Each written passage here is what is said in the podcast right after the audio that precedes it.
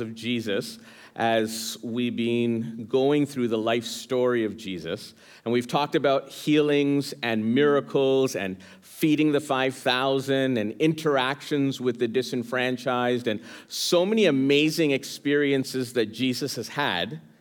But there's also some difficult experiences that Jesus had. And so it's, this message is going to be a little bit on the rough side, forewarned. Okay? Because we're going to talk about how Jesus cleansed the temple. And in our lives as well, we have to realize that there's a work of cleansing, as Ken just spoke about right now, and as we sang, there is a work of cleansing that Jesus wants to do in our life. And it was reflected in how he came and cleansed the temple. Now, you can find this experience. We read, uh, Tim read for us this morning uh, from the book of Matthew, uh, the experience of Jesus coming and cleansing the temple, but it's actually found in, in all four Gospels in Matthew 21, Mark 11, Luke 19, and in John 2. However, in John 2, uh, many Bible scholars, and I ascribe to this as well, believe that uh, that experience in John chapter 2 was actually at the beginning of Jesus' ministry. So it seems very much like that Jesus actually cleansed the temple two different times during his ministry. And so we can see as we study through the Word of God, we can see various times in which Jesus interacted with uh, the temple right at the beginning at his birth in Luke chapter 2, it says, The day the Spirit led him, this is speaking of Simeon, to the temple. So when Mary and Joseph came to present the baby, Jesus, okay, to the Lord as the law required, Simeon was there. He took the child in his arms and praised God. At this time, when Jesus comes into the temple, again, he's a, he's a baby, he's a child, just a newborn, just a few days old, and Simeon comes and meets Mary and Joseph. And there's this interaction that Simeon has that's prophetic, that's prayerful. There's something about this temple experience that's different from the temple experiences that Jesus would have later on in his life. A few verses down, speaking of Anna, she was, the Bible calls her a prophetess. It says, Anna, she never left the temple, but stayed there day and night, worshiping God with fasting and prayer. So Jesus' early interactions, even as a baby with the temple, was very much different than his interactions later on during the beginning of his ministry. So about 30 years later, we see this other interaction happen in John chapter 2. Then going over to the people who sold doves, this is Jesus coming into the temple, right? He told them, Get these things out of here. Stop turning my father's house into a marketplace. There's very much an experience of prayer, uh, a prophetic experience at the beginning when Jesus was just a baby. But 30 years later, Jesus comes into the temple and he looks around and he sees what's happening in the temple, and it's very much like a marketplace. We, we don't see the situations and instances of prayer and fasting and seeking the Lord. It, it's something much different. And then if you go a few years later in Matthew chapter 21, when Jesus comes again before his crucifixion uh, into, the, into the temple, it says, He said to them, The scriptures declare, My temple will be called a house of prayer, but you have turned it into a den of thieves. Now, if Jesus were to walk into Unionville Alliance Church today, what would he say? Would he say that this is a house of prayer? Or would he say that it's a den of thieves? Well, you guys are pretty confident. that This house of prayer. If Jesus were to walk into your house, what would he say? If Jesus were to walk into your house, into your family environment, would he say this is a house of prayer? Or would he say it was a den of thieves? If Jesus were to walk into your own personal life and have an interaction with you personally, what would he say? That you are a house of prayer or a den of thieves? And that's something all of us need to ask the Lord. Last fall, we were working through the books of Ezra and Nehemiah, and we were talking about rebuilding, and we looked a little bit at, uh, at covenants and temples and altars, and how we saw the progression of that through the Old Testament, uh, through the tabernacle that was in the wilderness, to Solomon's temple, to Zerubbabel's temple, which he built, and then finally to Herod's temple, which was the temple during Jesus' days. But then we foreshadowed into something that the book of Revelation talks about when John says, I saw no temple in the city, speaking of the New Jerusalem, for the Lord God Almighty and the Lamb are its temple. And so we see that when Jesus was in the world, he talked about his own body being the temple, right? And then foreshadowing here, John says, there is no physical temple in the eternal city of God because God, Jesus, the Lamb of God, he is the temple of God. And then if you look further down in, uh, or back into the New Testament in 1 Corinthians, Paul talks about how we are the temple of God. Don't you realize that your body is the temple of the Holy Spirit who lives in you and was given to you by God? So we ourselves individually, our bodies are the temple of God. How do we use our bodies for the glory of God? Or maybe as a den of thieves? Are we living towards the holiness of God, towards the will of God, or in different other ways and purposes? And then Paul also says in 1 Corinthians, don't you realize that all of you together, so all of us as the body of Christ, all of us as the church, the corporate body of Christ together, the hands and feet of Jesus, the eyes and, and ears of Jesus, all of us together as the corporate body of Christ, we are together the temple of God, and that the Spirit of God lives within us, abides within us, and works within us. And so, friends, we have to understand that when Jesus is, is coming here and, and, and cleansing the temple, although there's this physical cleansing that's happening, although there's this literal act that Jesus is doing, there's so much more that Jesus is talking about here because he refers to the Old Testament and he helps us to project forward into the New Testament and what we will be when the Holy Spirit comes to dwell within, within us as we are the living temple of God. Peter says it this way in 1 Peter chapter 2 and you are living stones that God is building into his spiritual temple.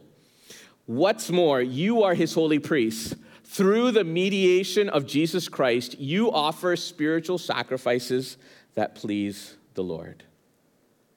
So, Peter here talks about how all of us are, are living stones, lively stones within this tabernacle, within this temple that God is building. We are alive within this. We are, we are those living souls. Jesus Christ is the cornerstone, and we are built upon him to make this temple, this, this foundation.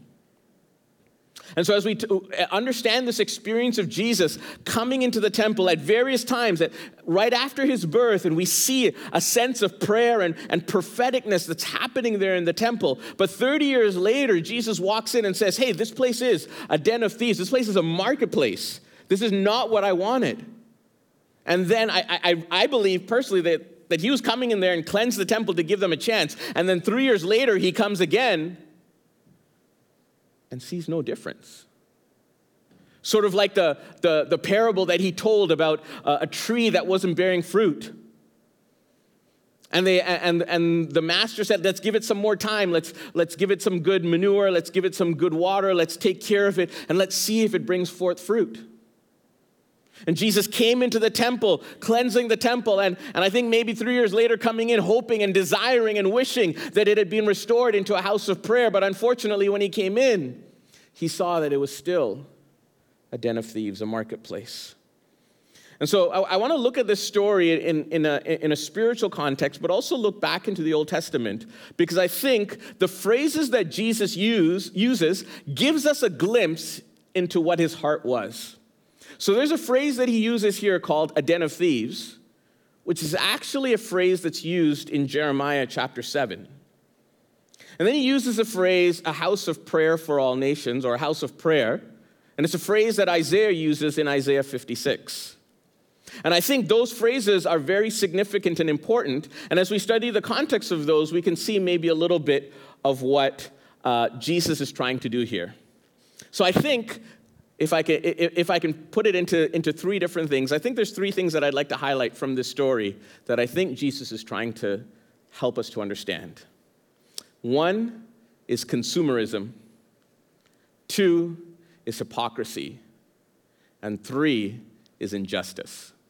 Now, mind you, those three topics can be a whole sermon in itself, can actually be a whole sermon series in itself. So I'm not going to do justice to any three of those topics because I'm just going to give you a very brief overview in connection to, I think, what Jesus is trying to do here in cleansing the temple. And the first is consumerism. And I think I told you that this, you know, this might get a little dicey, right?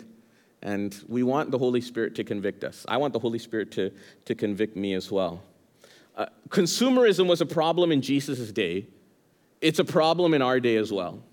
It's a problem in the Western church as a whole because we have this consumeristic mentality.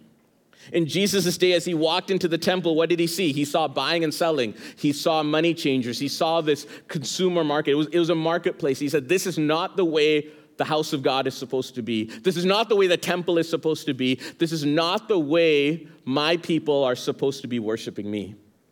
Right? In Matthew chapter 21 and verse 12, it says, Jesus entered the temple and began to drive out all the people buying and selling animals for sacrifice. He knocked over the tables of the money changers and the chairs of those selling doves. Here's my question for all of us Why did we come to church today? Why do you come to church on a regular basis? Why do you come to the house of God? Is it with a consumeristic mentality? And friends, if you're here today and you're a guest with us, thank you first of all for joining, uh, and thank you for being uh, part of our worship experience today. And maybe some of these things will give you pause to think, but I'd love to have a conversation with you later about what it means to be a follower of Jesus. Because as we talk a little bit about today, there are some difficult things about being a follower of Jesus. Are we here just as consumers? Or are we here with a different attitude or a different mindset? A mindset to serve, a mindset to give. Look at what Jesus says in Matthew chapter 20. But among you, it will be different. He was talking to his disciples. They were, they were fighting over who's going to be the greatest, fighting over who will have position of authority and power. And he says, Whoever wants to be a leader among you must be your servant. And whoever wants to be first among you must become your slave. For even the Son of Man came not to be served, but to serve others and to give his life as a ransom for many. Friends, are, are we coming with a consumeristic mentality that we're just taking up a, a parking spot and a place in the pew because we just want to receive, we want to be consumers? Or do we come with a heart and mind as Jesus came, not to be served, but to serve? And we can easily fall into that consumeristic mentality. It's easy for any of us to come into that. I fall into that at times, right?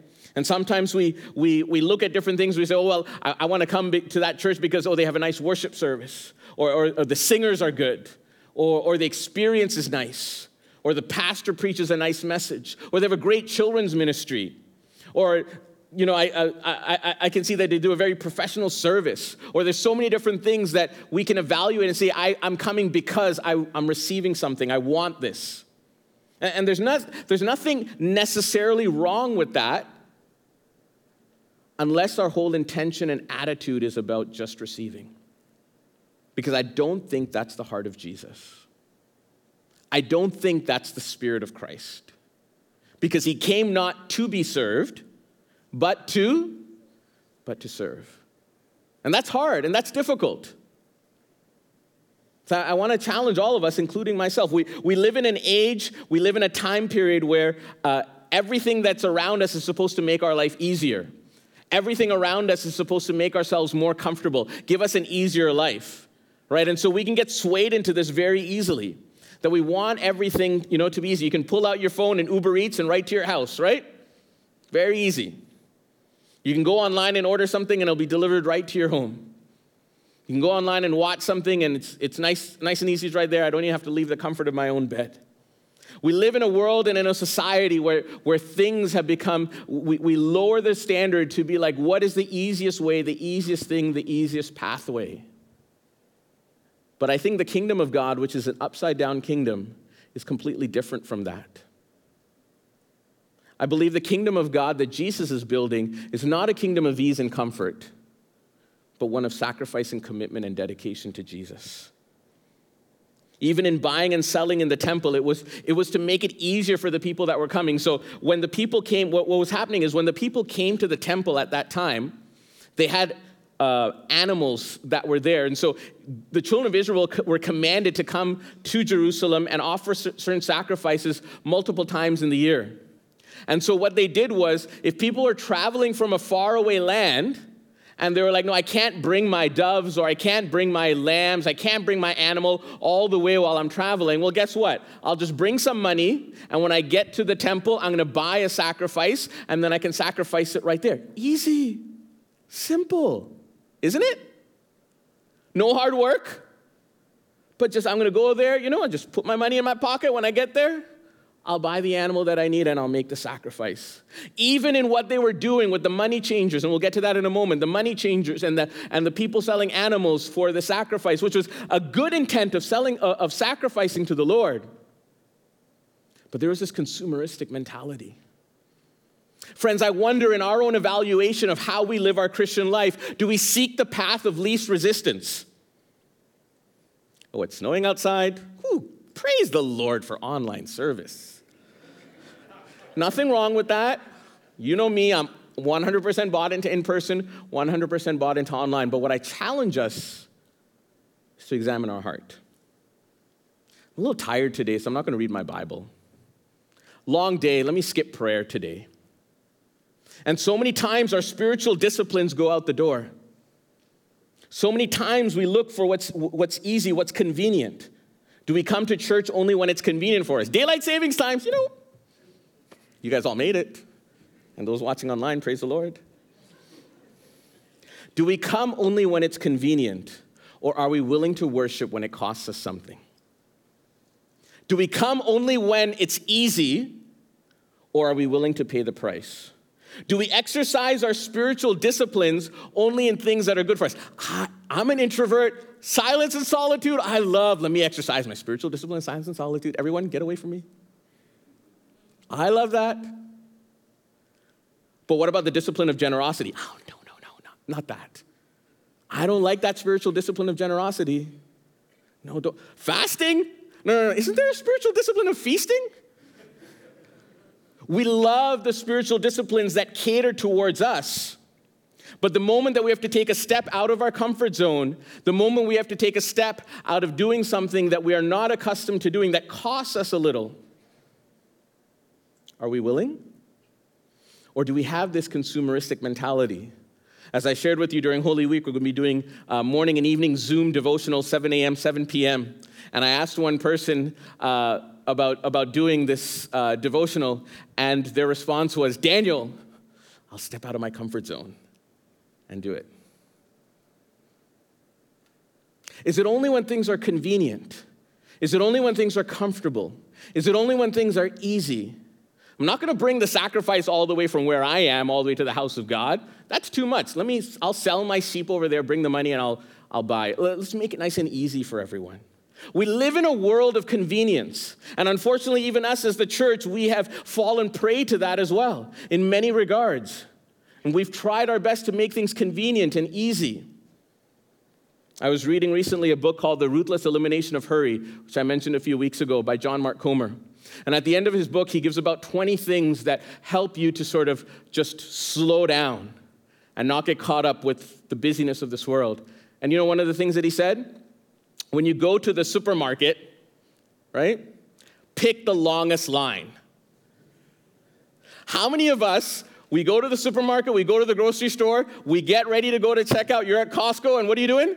Which is the shortest line? What's the shortest line? What's, that's what we do naturally and normally. He said, pick the longest line. Why? Because in fasting, we deny ourselves a pleasure that we enjoy. And in picking the longest line, we deny ourselves a pleasure that we enjoy to get out of there quickly. And he said, pick the longest line, take your time, pray for the people around you, pray for the people in front of you, people behind you. Pause, stop in the busyness of life Friends, we live in this consumeristic world. Matthew chapter 16, Jesus said to his disciples, If any of you wants to be my follower, you must give up your own way, take up your cross, and follow me. Now, that's pretty clear there. If anyone wants to follow me, you gotta, you gotta find the most convenient way. Hey, listen, when it's convenient for you, then come along. Is that what Jesus said? No, at one point, some people came to Jesus and said, Look, I'll follow you wherever you go. And Jesus said, Look, I don't have anywhere to sleep. You still want to follow me? Some other people said, Look, I'm, I'm ready to follow you, but I got to go and do this and this and this and the other thing. Jesus said, Don't worry about those things, just come and follow me. How are you serving today? If we are just receiving, and if we're just receiving, we need to ask ourselves Am I living in a consumeristic mindset? If after years of walking with Jesus, we are only asking ourselves, What can the church do for me? What can the house of God do for me? What can the temple of God do for me? Then I think we've missed the message of Jesus. If after 10 years, 20 years, 30 years, 40 years of walking with Jesus, we are asking ourselves, do this for me, do that for me, run this program for me, do this, sing the song that I like, do what I want to be done, then, friends, I think we've missed the message of Jesus. I think we've missed the life of Jesus. I think we've missed this idea of laying down our life and following Him. I think we've missed what it means to be a follower of Jesus. In, in John F. Kennedy's inaugural address when he was elected President of the United States in 1960, January 1961, he gave his inaugural address. It's a very famous line, you might have heard it before. He said, And so, my fellow Americans, ask not what your country can do for you, ask what you can do for your country. He went on to say in that same speech, he said, then he addressed the citizens of the world, and he said, My fellow citizens of the world, ask not what America will do for you, but what together we can do for the freedom of man. I think if John F. Kennedy can rally the troops in America for a call like that, how much more can the citizens of the kingdom of God, how much more can the followers of Jesus have that type of mindset and mentality? How much more can we, as followers of Jesus, decide I'm going to lay down my life, I am going to give up my own rights, I am going to lay down my own pleasure and my own way of doing things so that I can follow Jesus and be a citizen of his kingdom? I remember a number of years ago, I want to ask you to pray for Edna as we prayed this, uh, Elaine prayed for her this morning. And Edna is dealing with cancer, as many of you know a number of years ago when Edna first came to uh, Unionville Alliance Church, and she was in her 80s, and she came and she came, came to me and said, Daniel, how can I serve? That was her question to me. And she said, Daniel, can I set up a meeting with you? I want to I wanna come and meet with you to see what ways can I serve here at Unionville Alliance Church. Edna was in her late 80s at the time.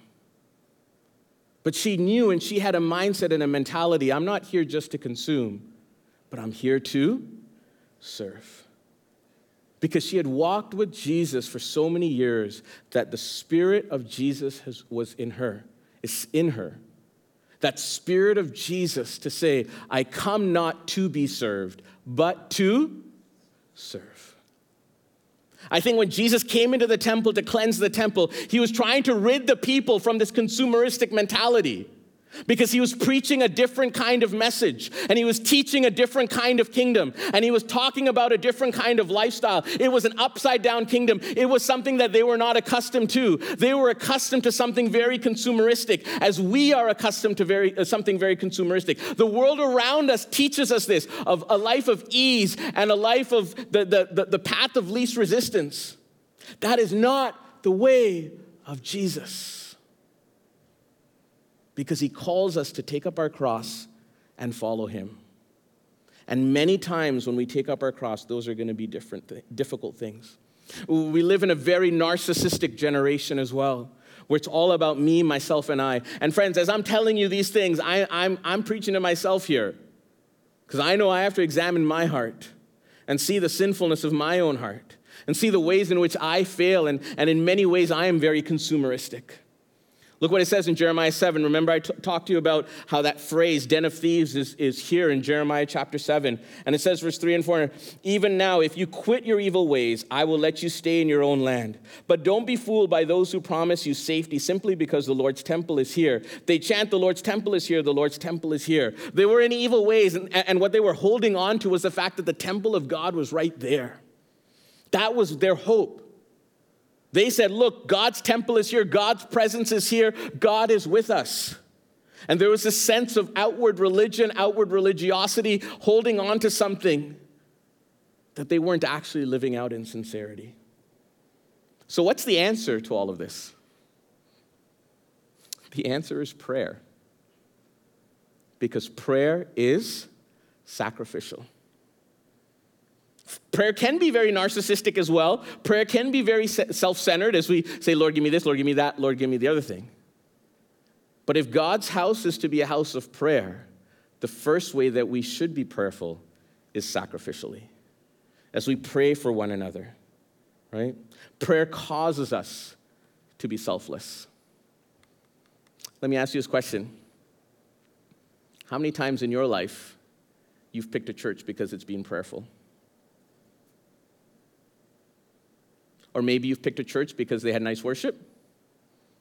Or you picked a church because your parents went there? You picked a church because they had good preaching? Or a nice children's ministry? Or they did this and that that was really comfortable for you? When was the last time you picked a church because it was prayerful? When was the last time that was the lens of evaluation? When was the last time we asked ourselves, how can I engage in prayer and be part of a community, be part of a house of God that's a place of prayer.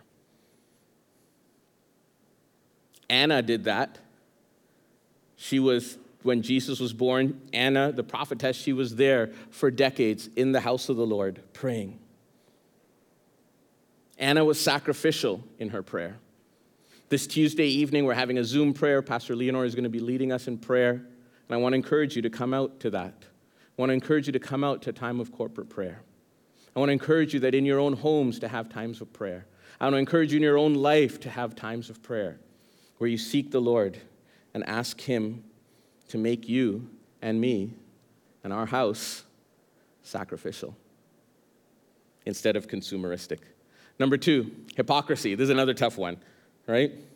There was a lot of religious worship that was going on in Jesus' day but so much of it wasn't true worship. They were selling animals, they were changing money. Uh, w- the reason they were doing that was because of a, a, temple tax. So the people had to come and they had to pay a temple tax when they came, and the temple tax had to be in uh, a certain kind of coin because they didn't want the coin that had Caesar on it and, and all these other you know, idols and other gods and things like that. So they had to exchange their money to get the, the temple coin so that they could pay the temple tax. But all of this and the sacrifices and paying the taxes and doing all those things, even though it was according to the law that they had to do those things.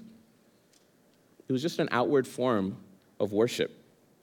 And I wonder for us as well, how many of us are just fulfilling an outward form of religious worship, and then we think that makes us a Christian? What do we, does what we do on Sunday affect how we live on Monday to Saturday? That, that's a tough thing. Because sometimes we, we tend to make a sacred and secular divide. Sometimes we say, okay, well, Sunday is sacred and Monday to Saturday I can do what I want, but it shouldn't be that way, right? Look in Jeremiah 7 again, uh, verses 9 to 11. Do you really think you can steal, murder, commit adultery, lie, and burn incense to Baal and all these other new gods of yours, and then come here and stand before me in my temple and chant, We are safe? That's what they were doing doing whatever they want, living whatever life they wanted to live. Then they came to the house of God and thought, okay, I'm in the house of God, I'm good. You know, I, I, I, paid my dues, I'm here on Sunday, I've done what I needed to do, I've done my religious act, I've done my service to the Lord, I'm finished. Lord, take care of me. Now let me go and do whatever I want to do. Only to go right back to all those evils again. Don't you yourselves admit that this temple, which bears my name, has become what? A den of thieves. This is why I said I think Jesus is referring back and thinking back to the prophecy of Jeremiah as Jeremiah is rebuking the children of Israel for the ways in which they have lived hypocritically, gone away from the ways of God, and turned away from true and proper worship. Surely I see all the evil going on there. I, the Lord, have spoken. Is our, is our life marked by hypocrisy because we only live one way outside and one way inside?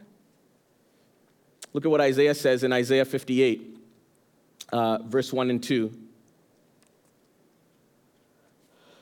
Tell my people Israel of their sins, yet they act so pious. They come to the temple every day and and, and seem delighted to learn all about me. They act like a religious nation that would never abandon the laws of its God. Are we like that? We love to come to the house of God. We love to worship. We love to do all those things. We're doing all these things. We, we, we, we, we seem like we're delighted to learn about the Lord. They ask me to take, take action on their behalf, pretending. Pretending what? They want to be near me.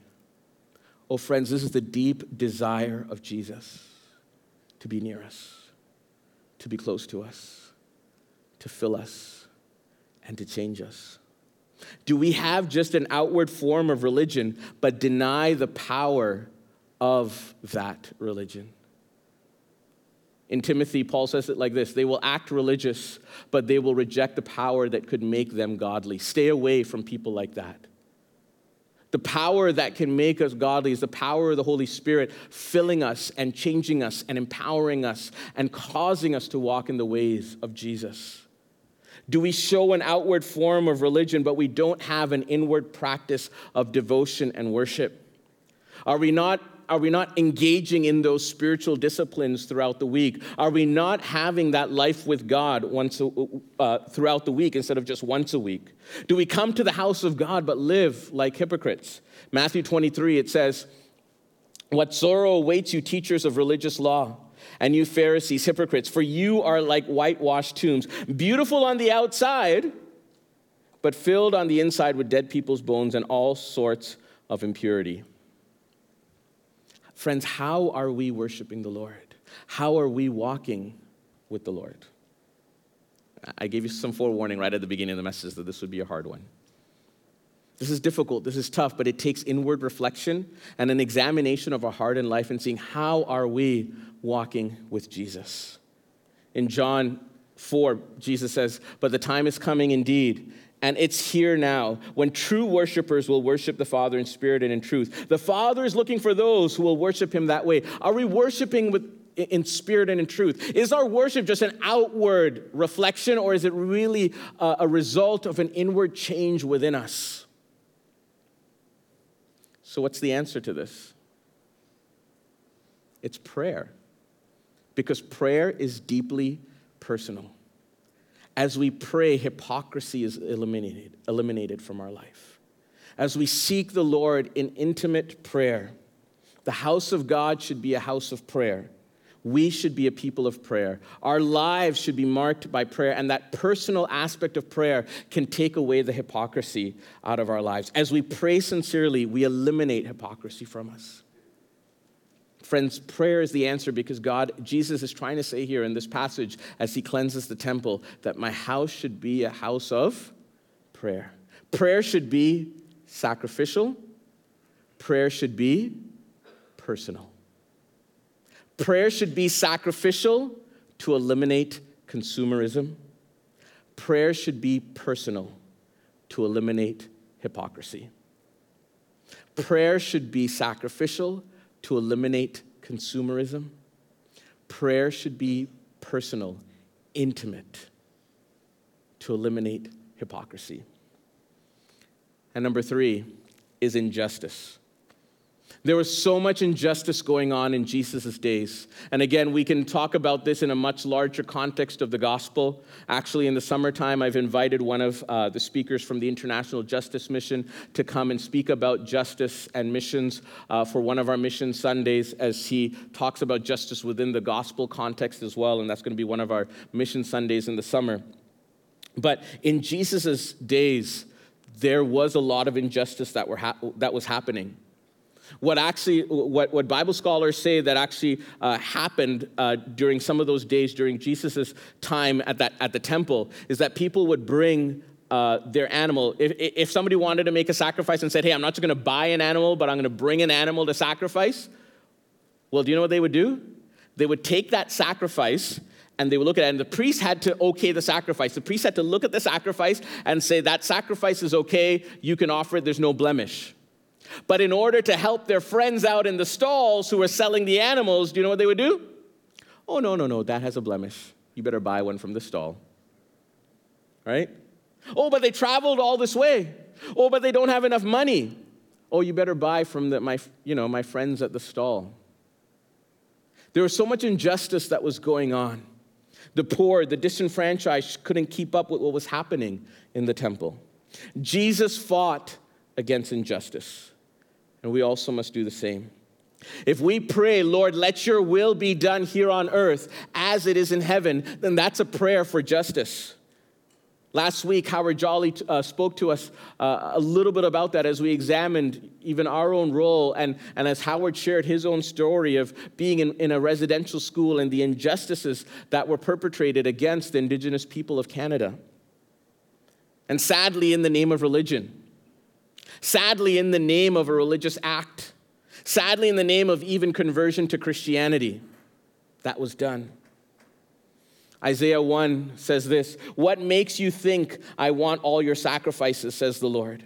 I'm sick of your burnt offerings of rams and the fat of fattened ca- cattle. I get no pleasure from the blood of bulls and lambs and goats. When you come to worship me, who asked you to parade through my courts with all your ceremony? Stop bringing me your meaningless gifts. The incense of your offerings disgusts me.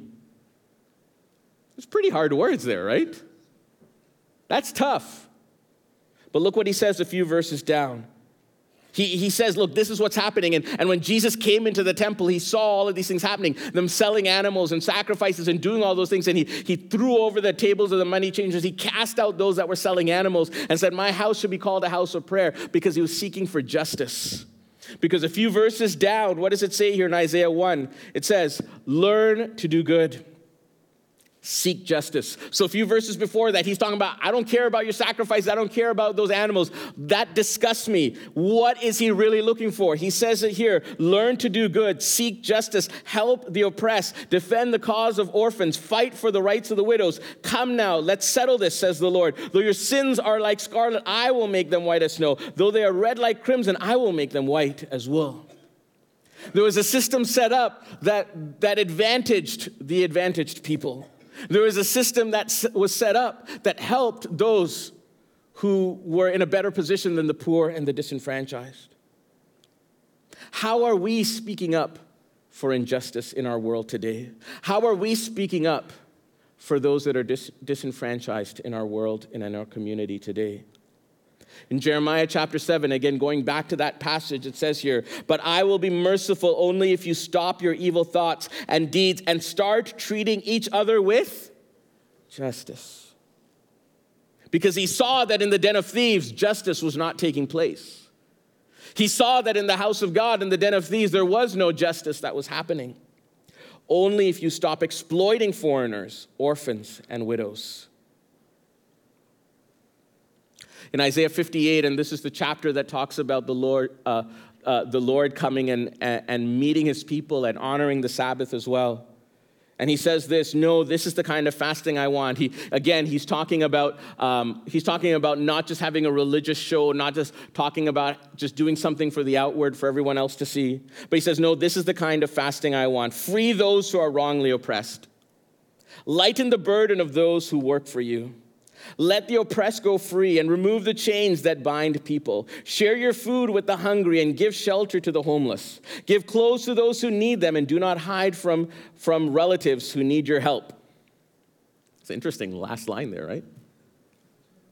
Don't hide from your relatives, right? Who need your help. Oh, phone's broken. Asking for help. Probably, I guess, they, I guess he knew that, you know, the first people going to ask for help are relatives, right? Don't hide from relatives who need your help. Don't hide from the disenfranchised. Don't hide from the oppressed. Set them free.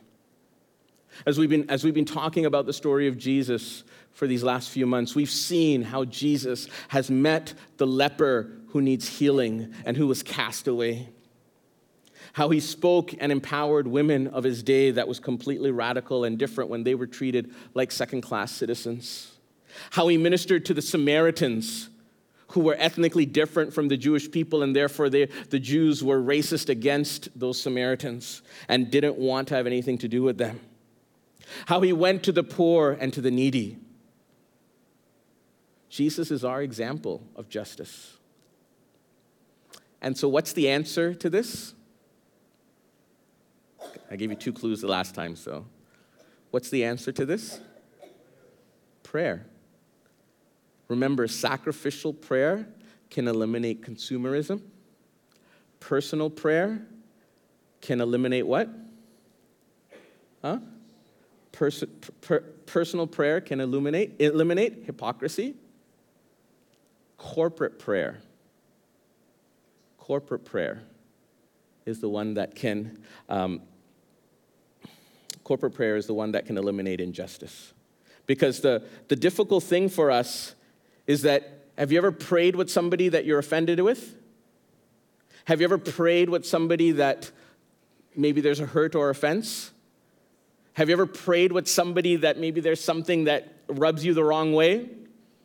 It's hard, right? It's difficult. But corporate prayer can eliminate injustice. Corporate prayer can help us to cross those lines that divide us. Corporate prayer can help us to take that step that we would not normally take. My house shall be called a house of prayer for the Jewish people. No. My house, uh, my house shall be called a house of prayer for the Canadians. My house shall be called a house of prayer for all people. Corporate prayer can eliminate injustice as we take that step to reconcile with others. Isaiah 56 I will bring them to my holy mountain of Jerusalem and will fill them with joy in my house of prayer. I will accept their burnt offerings and sacrifices because my temple will be called a house of prayer for all nations, all people. There is a place in the house of the Lord for us. This Tuesday, as we gather together on Zoom for prayer at 7:30, can I encourage you to come together and pray? Sacrificial prayer can eliminate consumerism. Personal prayer can eliminate hypocrisy. And corporate prayer can eliminate injustice. As we take those steps to pray and make God's house a house of prayer for all nations. There's a movie that's going on right now in the theaters called Jesus um, Revolution. Anyone seen it? Some people have. It tells the story of a revival that took place in the 1960s and the 1970s. Now, there, there's all sorts of interesting things in the story, and you can listen to the story and read up about the story and say, How did, why did God do that? Or why did God use this person? Or why did God use that person? And, and I'll just say, God can use sinners and God can use anyone because God uses Daniel. But it tells the story uh, of a church that was very formal and very prim and proper. And when the hippies started coming in, and when things were done not the way that they wanted it to be done, and when things happened in the church not the way that they thought should happen, revival broke out.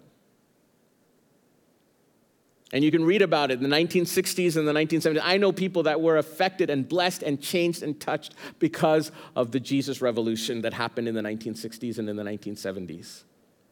I know people that were, their lives were changed because of what happened. And friends, God chooses to work in ways that we might not choose to. And God works in, in, in, our lives to build a house of prayer in us personally, within us corporately, and within us as a body of Christ.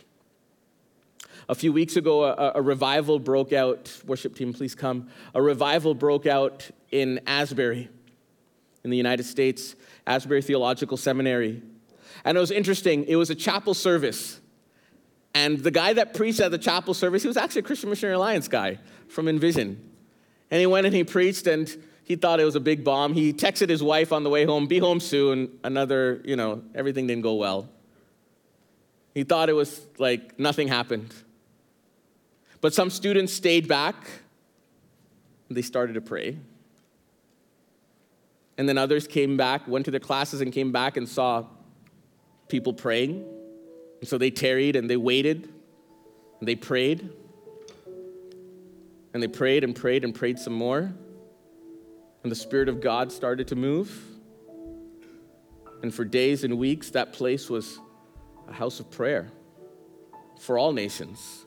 As people started to come from all over neighboring cities and towns and places, and even other countries, to experience a little bit of what was going on. And we might not have been there, but guess what? Our bodies are the temple of God, and the Spirit of God dwells within us. And we, as part of the body of Christ, as part of a corporate group of believers, the Spirit of God dwells within us, and the presence of God is with us, and we can seek the Lord in prayer. Friends, can I encourage you today? I know there might have been some things that were pricking, and if they were pricking to you, that's the Holy Spirit. That's not Daniel, that's the Holy Spirit. And I want to encourage you to respond to the Holy Spirit. Our prayer team will be here after the service. If you want to pray with somebody, we would love to do that. But if there's ways in which we need to change our life from living with a consumeristic mentality, from living a, a hypocritical life, or living a life not executing justice and living in a way that helps the disenfranchised, then maybe there's steps that we need to change. And it all starts with prayer. The sacrificial prayer that will eliminate that self centeredness that we can have, that consumeristic mentality. The personal prayer that can, can eliminate the hypocrisy in our life. And the corporate prayer that can help us to cross those lines and fight for justice as Jesus did as we sing this song called Hymn of the Holy Spirit, can I encourage you today just to surrender to Jesus? I didn't plan this at all, but I just want to ask you if, if you feel like the Holy Spirit is, is speaking to you or convicting you and you want to come to the front here, I just I want to invite you to come to the front as we sing if you feel like there are ways in which you've been living hypocritically, or ways in which you've been living consumeristically, or ways in which you've been living not fighting for justice, and you want to respond to that, I, I know when I look at my life, I see consumerism all over the place, hypocrisy all over the place, and a lack of justice all over the place, and I know I need a change. But as we sing this song, can we just yield to the Holy Spirit? I can't do anything, you can't do anything, but the Holy Spirit within us that makes us the temple of God, He can do everything for us. No compulsion. If you want to stay in your seats, that's fine. If you want to respond as you are, where you are, totally fine. But if you just feel like the Holy Spirit is pushing you, the Holy Spirit is convicting you, the Holy Spirit is speaking to you, I want to encourage you just to come forward as well. As your active response, let's sing to the Lord.